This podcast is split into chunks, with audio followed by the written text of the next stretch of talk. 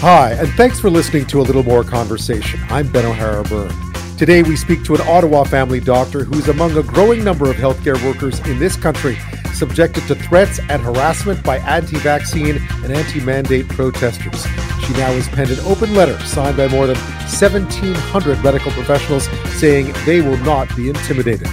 We find out more about shelflation. What is it? How can you spot it? And how can you beat it on your next trip to the grocery store? But first, we look at why the success of crowdfunding and U.S. support for the trucker convoy is raising alarm bells in this country. After several days of silence recovering from COVID 19, the Prime Minister took part in an emergency debate tonight on those protests happening right outside of Parliament and across the country this weekend. Here's what Justin Trudeau had to say a little bit earlier tonight. Individuals are trying to blockade our economy, our democracy, and our fellow citizens' daily lives. It has to stop. The people of Ottawa don't deserve to be harassed in their own neighborhoods. They don't deserve to be confronted with the inherent violence of a swastika flying on a street corner or a Confederate flag or the insults and jeers just because they're wearing a mask.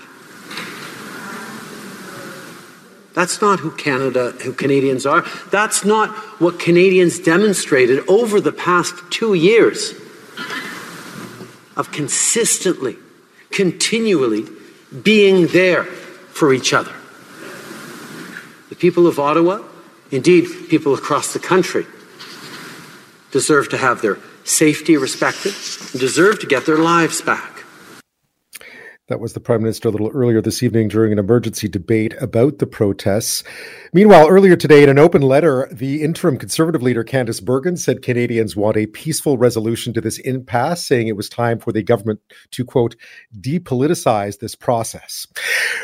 Well, this is a process that we now know involves not just politics on this side of the border, but a lot of U.S. politics and influence as well, it seems, including on the funding side of things for the protest movement itself. Joining me now to discuss this is Sandy Garossino, former Crown prosecutor and a columnist with the National Observer, who wrote a piece over the weekend looking into that GoFundMe campaign for the convoy that the California company pulled the plug on late Friday, saying it had violated its terms and conditions. Sandy, thank you so much for your time. Welcome to the show.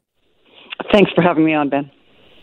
First up, I just wanted to know what you made of. Uh, we, have been waiting for the prime minister to come out and say something about what had happened over the past uh, week or so. What did you make of what he had to say tonight, reappearing after that long silence? Well, I'm glad that he spoke to the nation. Um, it, it's concerning that um, many of the many voices uh, in opposition to him um, still feel that that the message was very divisive. I think it was important for the prime minister to speak. Um, I, I really would. I really feel like we need to come together as a nation. I agree. Um, today, of course, that's what the interim leader of the Conservative Party was saying, uh, quote unquote, to depoliticize this. Um, and yet it feels like both sides have done their very best in some senses to politicize this as much as they can. I would think that every responsible leader in a position of authority um, in their party, in their government, at the municipal, provincial, or federal level should be saying that it's time for the protesters to go home and leave the poor people of Ottawa alone. Their, the voices have been heard. It's time to end this. Yeah, we're seeing a lot more of that, I think, in the last few days. We have heard, of course, tonight that there are protests now blocking the Ambassador Bridge, which is, of course, the busiest um, international border border crossing in North America in terms of trade volume. Uh, do you see any hope of this waning before it before it continues to wax?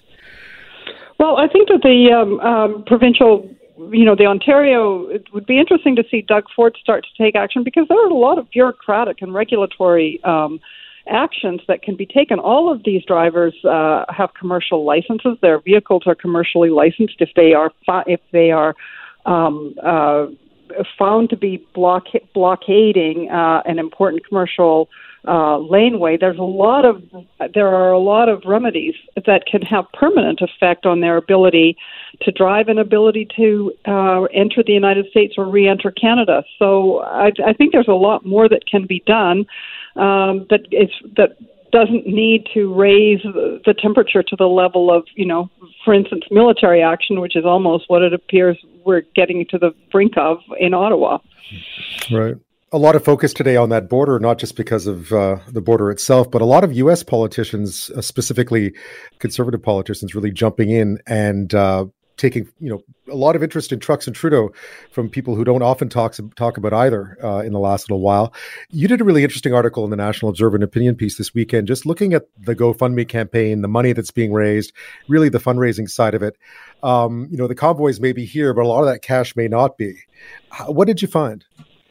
Well, um, I, I looked at, at this uh, having spent uh, 30 years uh, um, in the fundraising nonprofit area, uh, from looking at it, studying it, writing about it. There's an awful lot that that uh, Canadians can learn about this, but this GoFundMe clearly has all the hallmarks of uh, foreign manipulation. There is no question. And in fact, we see they're basically saying it themselves. Donald Trump has said it. Uh, Ron DeSantis has said it. Greg Abbott, the, the um, uh, governor of Texas, has said it. And attorneys general are all upset in the United States. Republicans are all upset that their people uh, their citizens can't donate to a group um, of, that was virtually unknown before January, before the middle of January, uh, that have a have an avowed objective of uh, overthrowing the Canadian government. So why these people think that it's fair ball? For their constituents to interfere in a foreign in a in a in an effort like this is beyond me. But it's very clear when you look at the numbers. This GoFundMe is in the top 10 GoFundMe's of all time that have ever been done. Um, it, it, raised more money in two weeks than the Pulse nightclub uh, GoFundMe, where 50 people were shot to death in a in a um, Orlando nightclub. It is in the same range as the Parkland shooting, where uh, 17 students were killed in a stu- in a school shooting, and and uh, some two million Americans marched for gun control and, and gun legislation. Uh, it is in the same range as the Las Vegas shooting, where 61 people were killed. There's no possible, and those were those took place over multiple years. Those GoFundmes. This was done in two weeks. To raise 10 million dollars in two weeks is just it's impossible. GoFundMe um, citing violation of the terms of its agreements, uh, pulled the plug on this on on Friday night, and then uh, by Sunday morning was promising to reimburse everyone who donated. What I found interesting is just how much of a talking point this was. I talked to someone at Media Matters on Friday. He, of course, watches Fox News for a living, and says, "Well, you know, they almost never talk about Canada." Sure mm-hmm. enough, on you know over the weekend, and I'll play this for you now. Um, you know, an honorary, well, Canadian-born Ted Cruz, senator from Texas, was on Fox talking about exactly that. So here he is gave $10 million to support the Freedom Convoy because they were so proud of the courage of these truck drivers. And, and the thieves in Silicon Valley decided, we don't like your politics. So, A, we're going to take your money. And then, B, we're going to give it to people we like. Listen, if, if anyone else did that, that is called theft. Of course, by Sunday morning, that was not the case any longer. The uh, I gather the investigations and many by many attorneys general continue, but the money was all going to be reimbursed. It just, I mean, again, you know, the fact that Ted Cruz is even talking about this country always is a bit stunning. But what do you make of that? I mean, wh- what is happening here for listeners to understand? Do you think? Well, I'm not surprised because a, a, a, a person by the name of Jack Posobiec, who most hmm. Canadians probably don't know, but he's something of a Trump henchman. He's sort of in in that realm um, and uh, uh of the GOP um, sort of uh, dirty tricks types. And he actually put out the word about a week and a half ago, telling, saying that uh, that they were watching to see who was going to come out and support the truck rally, and that and basically making it clear that um, Trump World and the MAGA world expected that all good Republicans were going to make a big international stink about uh, the the truckers GoFundMe in Canada. So I'm not surprised that suddenly we saw it. We saw it with DeSantis, we saw it with Greg Abbott, we saw it with multiple people, and we saw it with Ted Cruz. And everybody's perfectly willing to get on national television and lie about this. I'm back with Sandy Garossino, former Crown prosecutor and columnist with the National Observer. We've been talking about a column she wrote over the weekend about uh, the GoFundMe campaign that was being used to crowdfund for the trucker convoy and just how much money it had raised and where a lot of that money was potentially coming from, and certainly where a lot of the uh, amplification of that uh, fundraising process was coming from in the U.S. Sandy, I noticed that they've set up another fund crowdfunding site on a Christian site called Give Give Send Go, and it's raised I think, more than $5 million in just a few days. So clearly, whatever's driving this isn't stopping.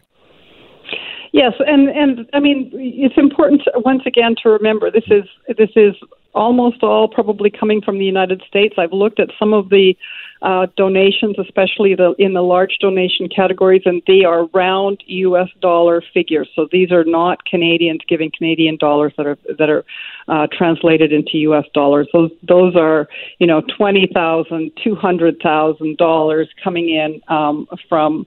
Um, obviously, very well-heeled Americans, and there's a, there is you can tell that uh, there's a major effort um, by the Republicans to to make this an issue and to have this be a dry run for what they're going to do in the United States. And there are also some indications that um, there are moves afoot to to spread this to other parts of the world as well. A lot of these uh, very same sites are are being set up in other countries, um, and it does appear that there's a, some kind of effort to destabilize uh, these economies as if we haven't all been through enough. I mean, really, we are really close to the end of all of this, and, and why are Americans trying to um, uh, continue what's going on in Ottawa? I, I can't imagine that. Uh, any right-thinking Canadians think that that what the people of Ottawa have been going through is acceptable. Um, and but this is being driven now by American interests probably for their own interests domestically, because, of course, as we know, they're trying to destabilize the Biden uh, administration. Yeah, I can't. I can't imagine it's for Ted Cruz's concerns about the Canadian polity, but uh, he doesn't care just, at just, all just, about Canada. No, just what, just what, if, so listeners understand. I mean, a, a some people would. They, there have been examples in the past, of course, and these, these have been brought up in this country about more progressive causes getting money from the other side of the border. How do you feel right. this is different? You did you did call this an urgent national security, uh, you know, a matter of urgent national security importance. Well, this is a very highly targeted campaign aimed once again, as as the as the documentation of the organizers, their own documentation says that they are looking to um, have the have the uh, uh, government dissolved to overthrow the government. We just had an election uh, about five months ago, in which the issue of vaccine mandates was a was something that was debated. It was an election issue, and Canadians uh, voted. Sixty percent of Canadians voted for parties that were supporting vaccine mandates. Um, so it's, I mean, in a sense, this is really an attempt, isn't it, to try and overturn the election? Funnily enough, it's almost exactly what happened in the United States. Now, I would co- contrast that with what's happened in Canada with with foreign donations um, in the past, because I think a lot of people don't really understand very much, and I've studied this in quite a lot of depth over the last 20 years, or the last 10 years rather, I mean, there are cross border donations and international donations that go on all the time. And in Canada, over the last uh, just over 10 years, about $2 billion has been um, donated by uh, foreign foundations, and, and the U.S. government uh, is another major donor, mainly to um, education, health care, scientific research, all kinds of stuff, and conservation, wilderness preservation. And there has been a very small sliver of that amount that has gone to, has been hotly debated. It's called the Tar Sands campaign. Well, that was $4 million a year uh, for about 10 years. The very, very, and, and that is in promotion of a climate initiative. Pretty different uh, from $10 million or $11 million in uh, two weeks to overthrow the Canadian government. I mean, there's really not a comparison. But there's a lot more. I've written about this, and people can look that up. I just have about a minute and a half left. Um, where do, where do you think? You know, you're a long time observer of how things unfold in this country. I know this is somewhat different than we're used to watching, but how do you think this unfolds in the next little while? It's so hard to see, Ben, where this is going to go because it does seem like extremism is you know the the door has been opened for behaviors and conduct look at look at we have medical professionals that are being urged um, to cover to cover themselves so that they're not recognized as nurses and doctors in the street. What on earth has happened to us?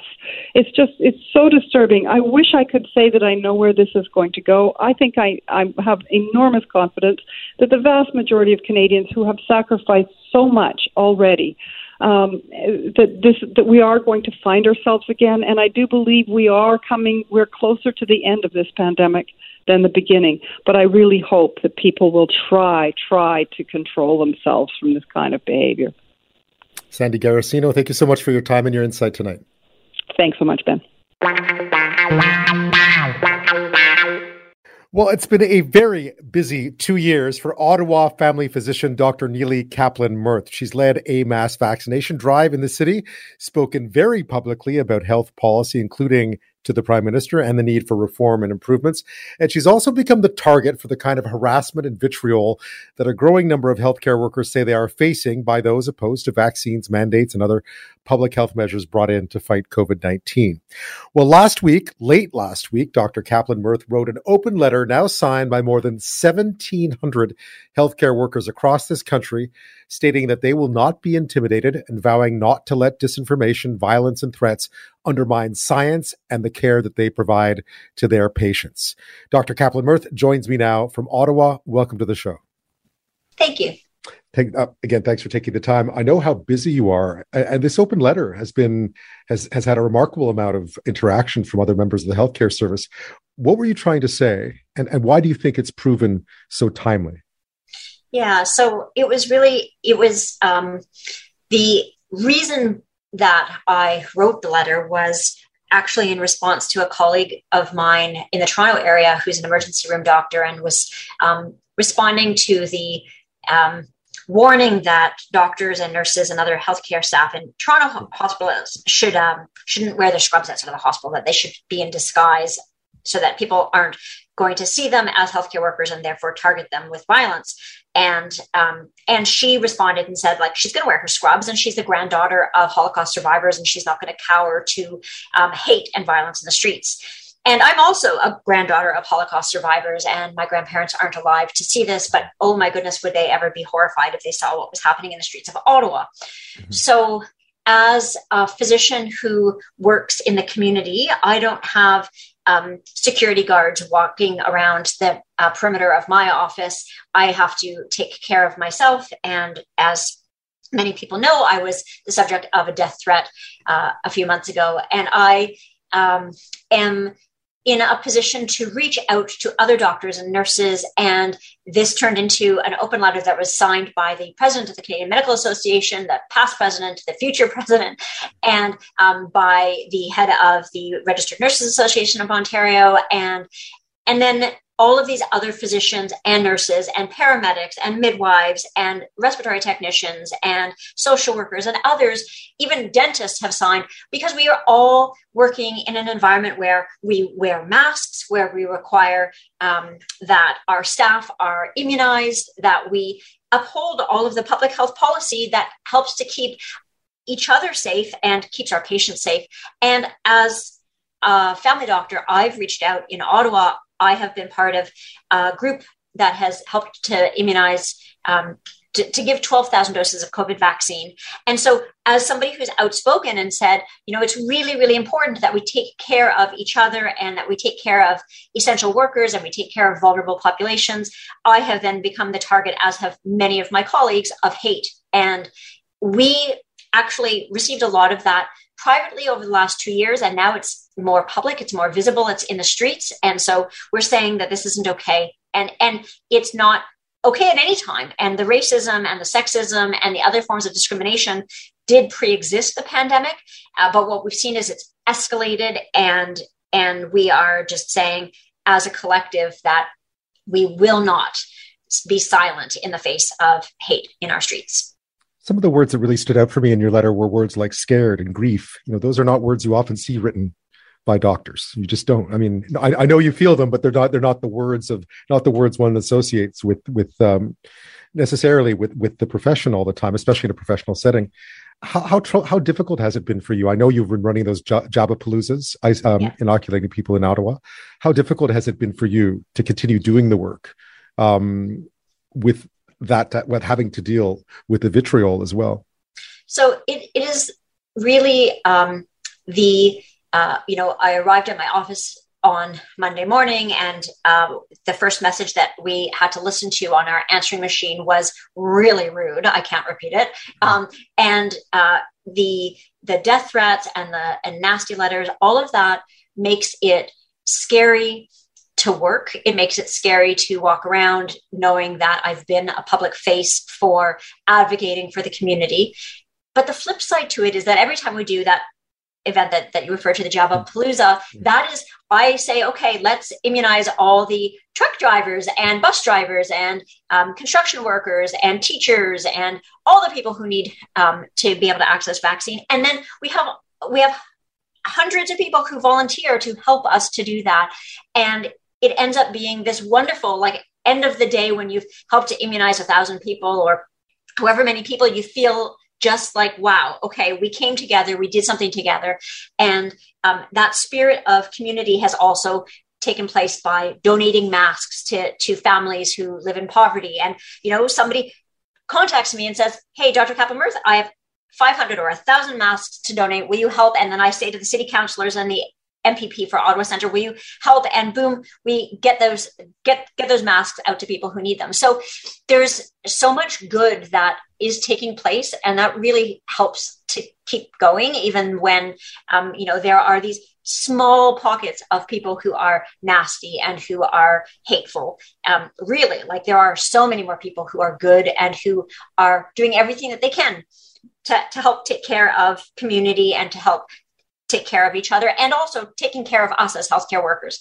In Ottawa, there's a group of people who have stood at the roadside and you know how everybody at the beginning they were all honking horns and ringing bells and, and so on for healthcare workers. Well they've been out there like every wednesday for two years rain or shine they're out there um, you know to support healthcare workers. So there is much more good than there is evil in the world. And um, and so that keeps me going but it but it is it is really hard when you are then confronted also with um, with anti-Semitism and um, and just nastiness.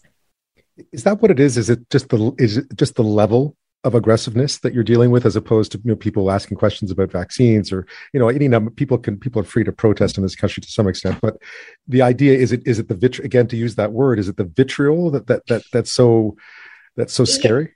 Yeah, and I think um, journalists are experiencing the same thing, but it's it's like this this level of um, hostility that is just bizarre. I mean, you know, I've always had patients. I've been in practice for just over a decade, and I've always had patients who who decline to be immunized. Um, you know, that's um, also we have lots of patients who don't follow our advice when it comes to diabetes management or anything honestly. And hmm. we have respectful relationships with those patients. Those are not people who would ever turn around and call us nasty, nasty things and tell us that we deserve to die or, you know, use all kinds of other Nazi um, references in in um, interacting with us. Like that would just never happen. So when the pandemic started and I picked up the phone and I spoke to CBC and I said, okay, we need to talk about primary care. We need to talk about our most vulnerable patients and we need to talk about how we're going to ensure access to vaccines. And um, like I organized a panel with the prime minister in February of 2021 to talk about equity and access to vaccines. It wasn't it it wasn't something that crossed my mind that oh if I do that if I talk about making sure everyone has access to health care that I'm going to then be a target for hate. Like that just would not have crossed my mind. So um, that's disappointing. That's a disappointing aspect of humanity. Um, but it is a small number of people who are behaving that way, and um, and it's and it's by and large um, a huge outpouring of support. And when we wrote this open letter, it was to say, as healthcare providers, that we are committed to equality and to social justice, and that we are committed to speaking up about hate, and that we will continue to work and we will not cower because of people trying to be intimidating or harassing us. I'm back with Dr. Nili Kaplan Myrth, a family physician from Ottawa, who's written an open letter signed by well over 1,700 uh, healthcare workers in the country, including some very prominent ones, talking about the sort of intimidation uh, that medical professionals have been facing over the past little bit, and also a determination to stand up and not let disinformation, violence, and threats undermine science and patient care. Um, one of the things that, that, that was also striking about the open letter is you simply asked for the same sort of consideration that you give your patients. And I thought that was a very touching way of putting it. What made you turn to that as an example of how how to try and at least cool the temperature down? So um, so one of my colleagues who who was one of the early people to co-sign it um, said, okay, but um, Dr. Myrth, what is our ask? What is what is it specifically that we want from the public? And I sort of thought about it. I was like, well, all that I'm asking is just for basic respect and for safety, which which we ensure that our patients have. You know, the the being empathetic and um, caring and um, being able to speak across whatever differences, right? And being um, being somebody who has spoken out um, in favor of vaccines, of course, I am, you know, there to have conversations respectfully about people who want to ask questions about vaccines, but I'm not there to be the punching bag or to be the recipient of um, any vitriol uh, because I'm doing the work that we're asked to do and, and that we've always done. My oldest patients, um, those who are in their 80s and 90s.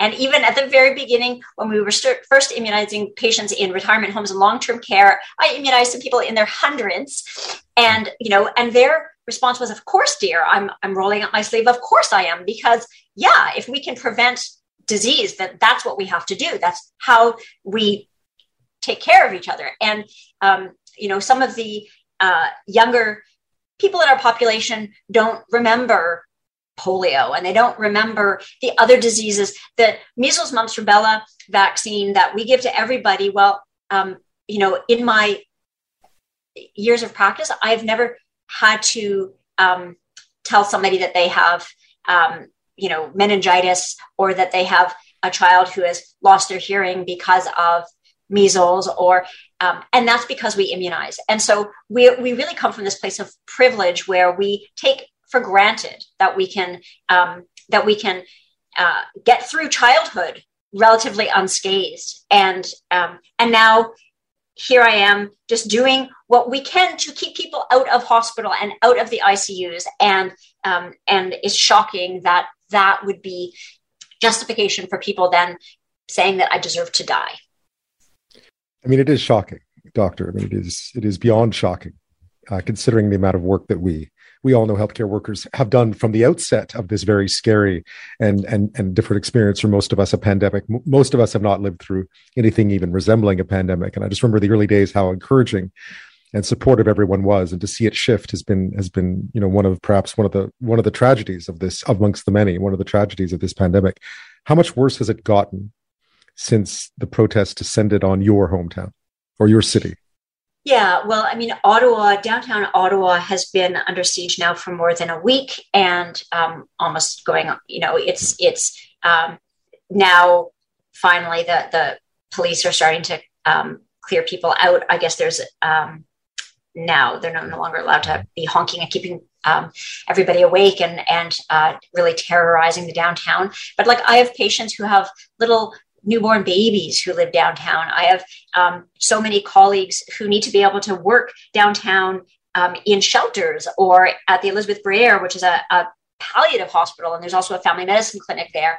And the idea that um, that it's unsafe to walk the streets. I mean, I have I have a child who is 13 and I haven't let her walk to school where it would be downtown because she wears a mask. And there have been people who have been harassed and um, hurt who have been wearing masks. And like none of that is okay.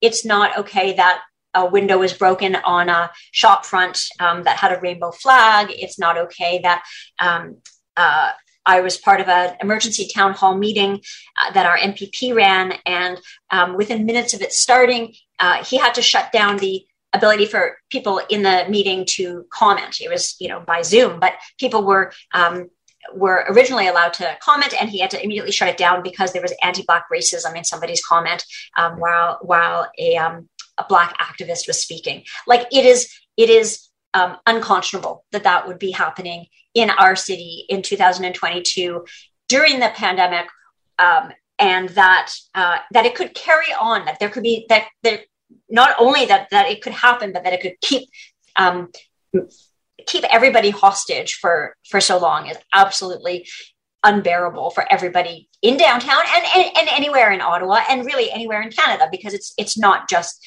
happening in Ottawa. I know you studied before becoming a doctor, you studied sort of the anthropology, a lot of sort of the history. If I'm going to get this wrong, correct me. The anthropology of medicine to some extent. Uh, is that correct? Yes, yeah. I did. I did. I, yeah. I, I, was a medical anthropologist and I studied health policy and politics. I actually studied Indigenous self determination and health in Australia. Right. Um, just from that lens, where where is this anger and fear? Do you think coming from? Like we know throughout history that whenever there is a crisis, whether it's um, a, a financial crisis or a crisis like this, which is a, really a health crisis, um, there there are people who are opportunistic. They look for moments of crisis to um, kind of um, embolden hate.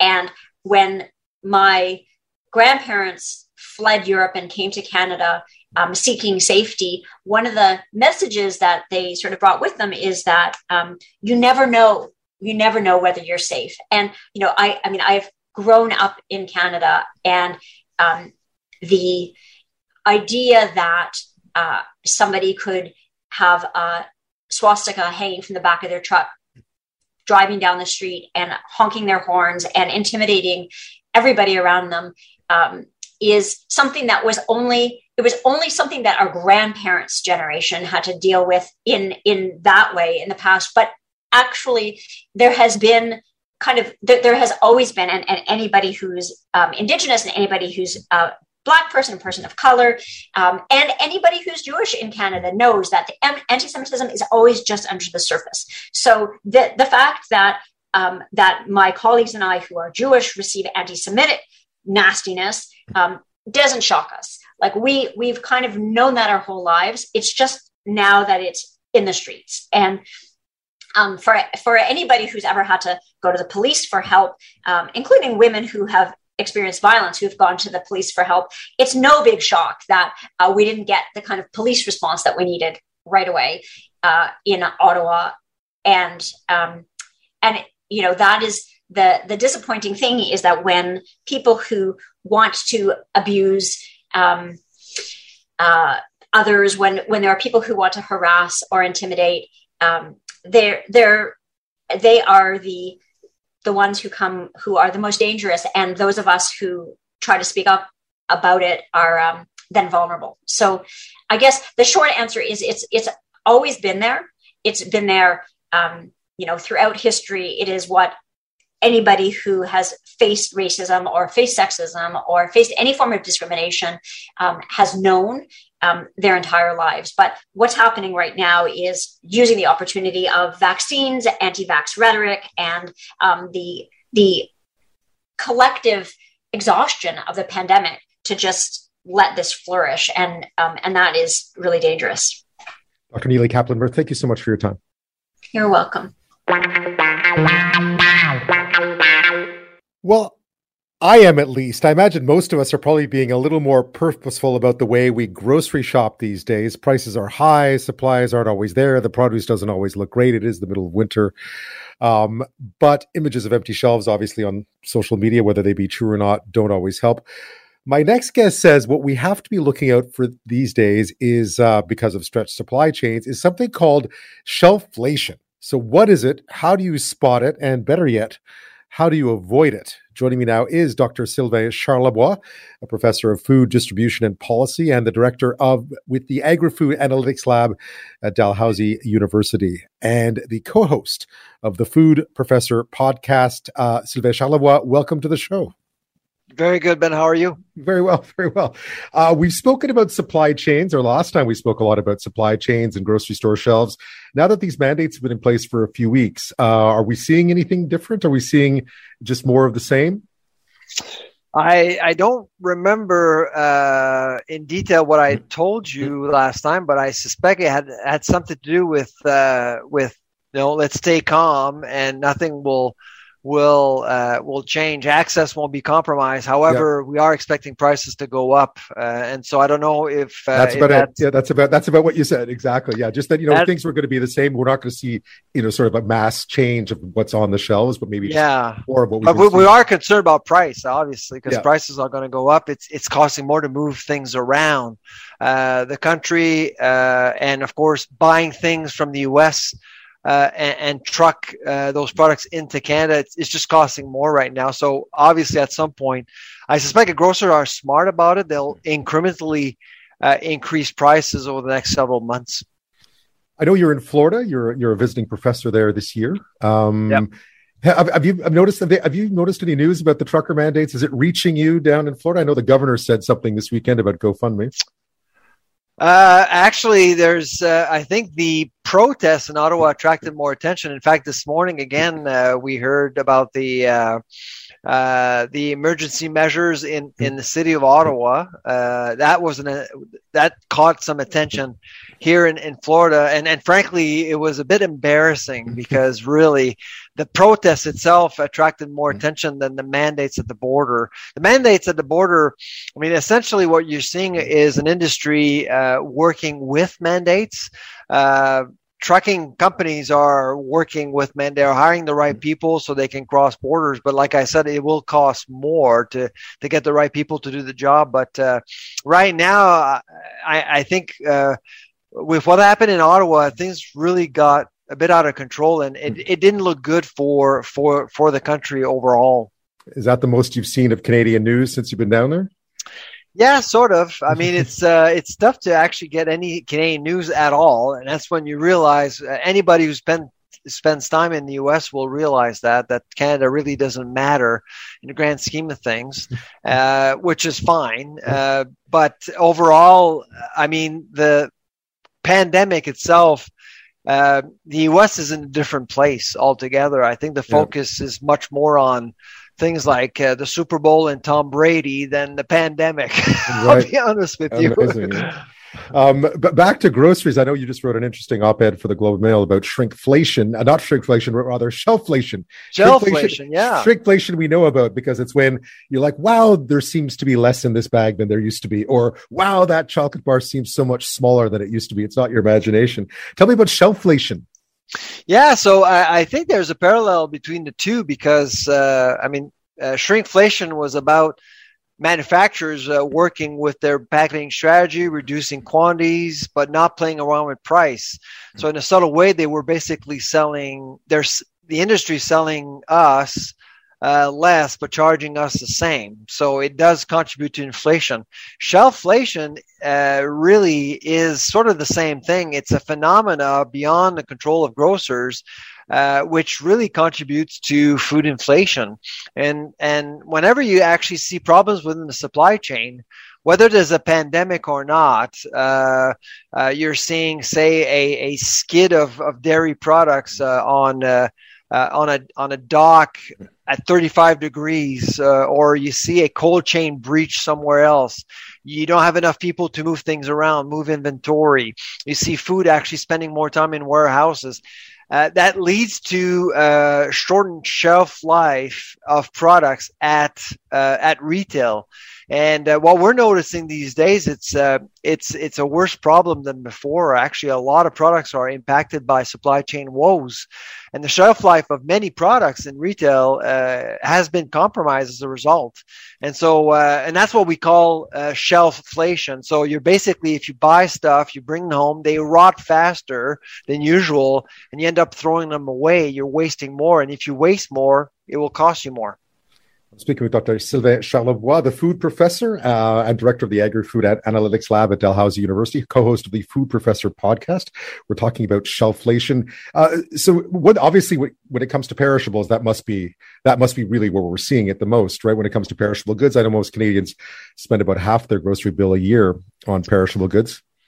Uh, pretty much. And so it's pretty significant. Uh, and that's why I think it was important for us to come up with this concept of shelflation a few weeks ago because um, we were concerned that people would would uh, would go back to the grocery store and hoard and and panic buy and buy too much food uh, as a result of what was going on with uh, all the pictures that we saw on the internet of empty shelves. People were weaponizing the pictures of empty shelves and and we were basically arguing if you actually panic buy, uh, right now, it will actually go against you. You're not working with the supply chain. You'll actually end up buying a lot of products and and then throwing them all away uh, in the garbage because uh, products are are are are have written too quickly or they've rotten. And so that's why we wanted to send out that message right. as soon as possible to say listen be careful work with the supply chain and buy for two three days at a time. Yeah that was your recommendation was really to shop um, to shop more often and to buy less to make sure that what you're buying is fresh. How does that work? Is that really uh, how often should we be there and what, should, what should we be looking out for on the shelves? I, I think i mean for the next six months, I would recommend people to continue to do that. Uh, things are still quite dicey; they will remain dicey. Uh, I mean, on the one side, on the one hand, I think a lot of Canadians are still underappreciating uh, our food industry's resiliency. Uh, but on the other, I mean, we have to realize also that things aren't perfect. I mean, things are pretty challenging. So you want to give the, the industry a break. And at the same time, you want to give yourself a break and not waste too much money wasting food. So, so I think that's the balance we have to have for the next little while because we really are seeing um, i mean you do notice with some produce that it just isn't staying you're obviously not buying it as fresh, so it's not staying fresh as long once you get it home. Yeah, exactly. And uh, and frankly, it reminds me of my days in Europe. I uh, actually lived in Europe for for a year with my family, and and in Europe, the shelf life of many perishables aren't as long, and so you kind of have to change your habits in terms of grocery shopping. Uh, every two three days is good. And frankly, I'll be honest with you. I mean, right now, uh, deals are rare. It's hard to find any deals, but you will find those enjoy tonight deals a bit more often if you go to the grocery store more often. So you can actually say, if you have the time and you feel comfortable going to the grocery store, uh, you'll be rewarded for it. I'm back with Dr. Sylvain Charlebois, professor of food distribution and policy and the director of the Agri Food Analytics Lab at Dalhousie University in Florida these days uh, on a visiting professorship. You're also the co-host of the Food Professor podcast, which I always highly recommend. It's always interesting. Let's let's talk a bit about dairy products we've been talking about sort of shelflation, the idea that things on the shelves might not be as fresh as they usually are because of sp- supply chain issues. Uh, we know that people's grocery bills have been going up. I think we've all been noticing that. But it, something else came into play with the price of dairy in Canada uh, on February 1st. What was that?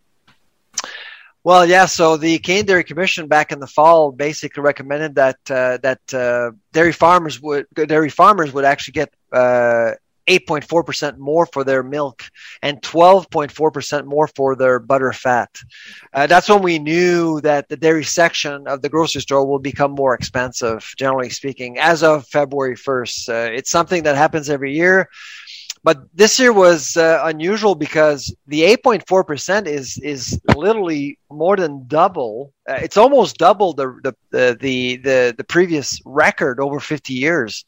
So it's a, it was a lot. And of course, when you're producing cheese and yogurt, that that increase is pretty substantial. Uh, and so this this increase is right now creating a lot of tension within uh, the supply chain. For example, so because cheese will become more expensive to produce, uh, we're seeing pizzerias cutting back on the use of cheese, for example, which is actually a case of shrinkflation, by the way, going back to our conversation about shrinkflation. Right. We're going to see more of that happening, less dairy products in, in, in, uh, in different, uh, in different products we buy every single day, whether it's in food service and food retail.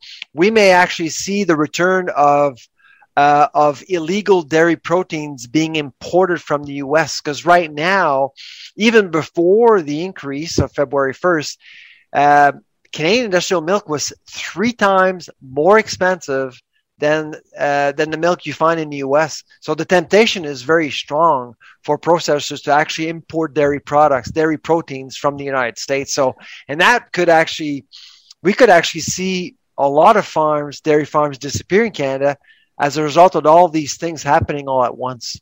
These, how does that work with industrial milk? Like, how, how would that work in practice in terms of, uh, of, of, first of all, the price increases? How does it filter down through the system? And then how would buying uh, proteins from across the border make sense?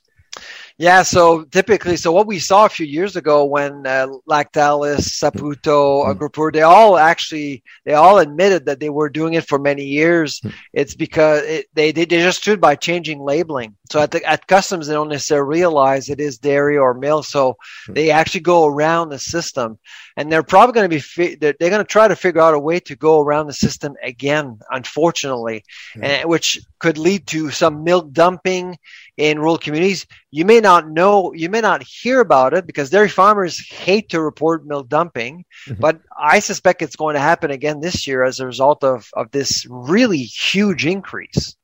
I spoke with uh, Jeff None, a dairy farmer in Alberta last week. Of course, they pointed out that the you know inflation has hit them too, right across the board. That costs for them are high. Um, and, and, that this this increase may not even cover those costs that, that they had you know they'd gone to the CDC to the Canadian Dairy Commission to ask for this increase or at least their representatives did um, what do you make of I mean what do you make of the system and then what do you make of what dairy farmers are saying well, I, I, think it makes perfect sense. I, I actually think that uh, he's right. I mean, it, it, does cost more to operate a dairy farm.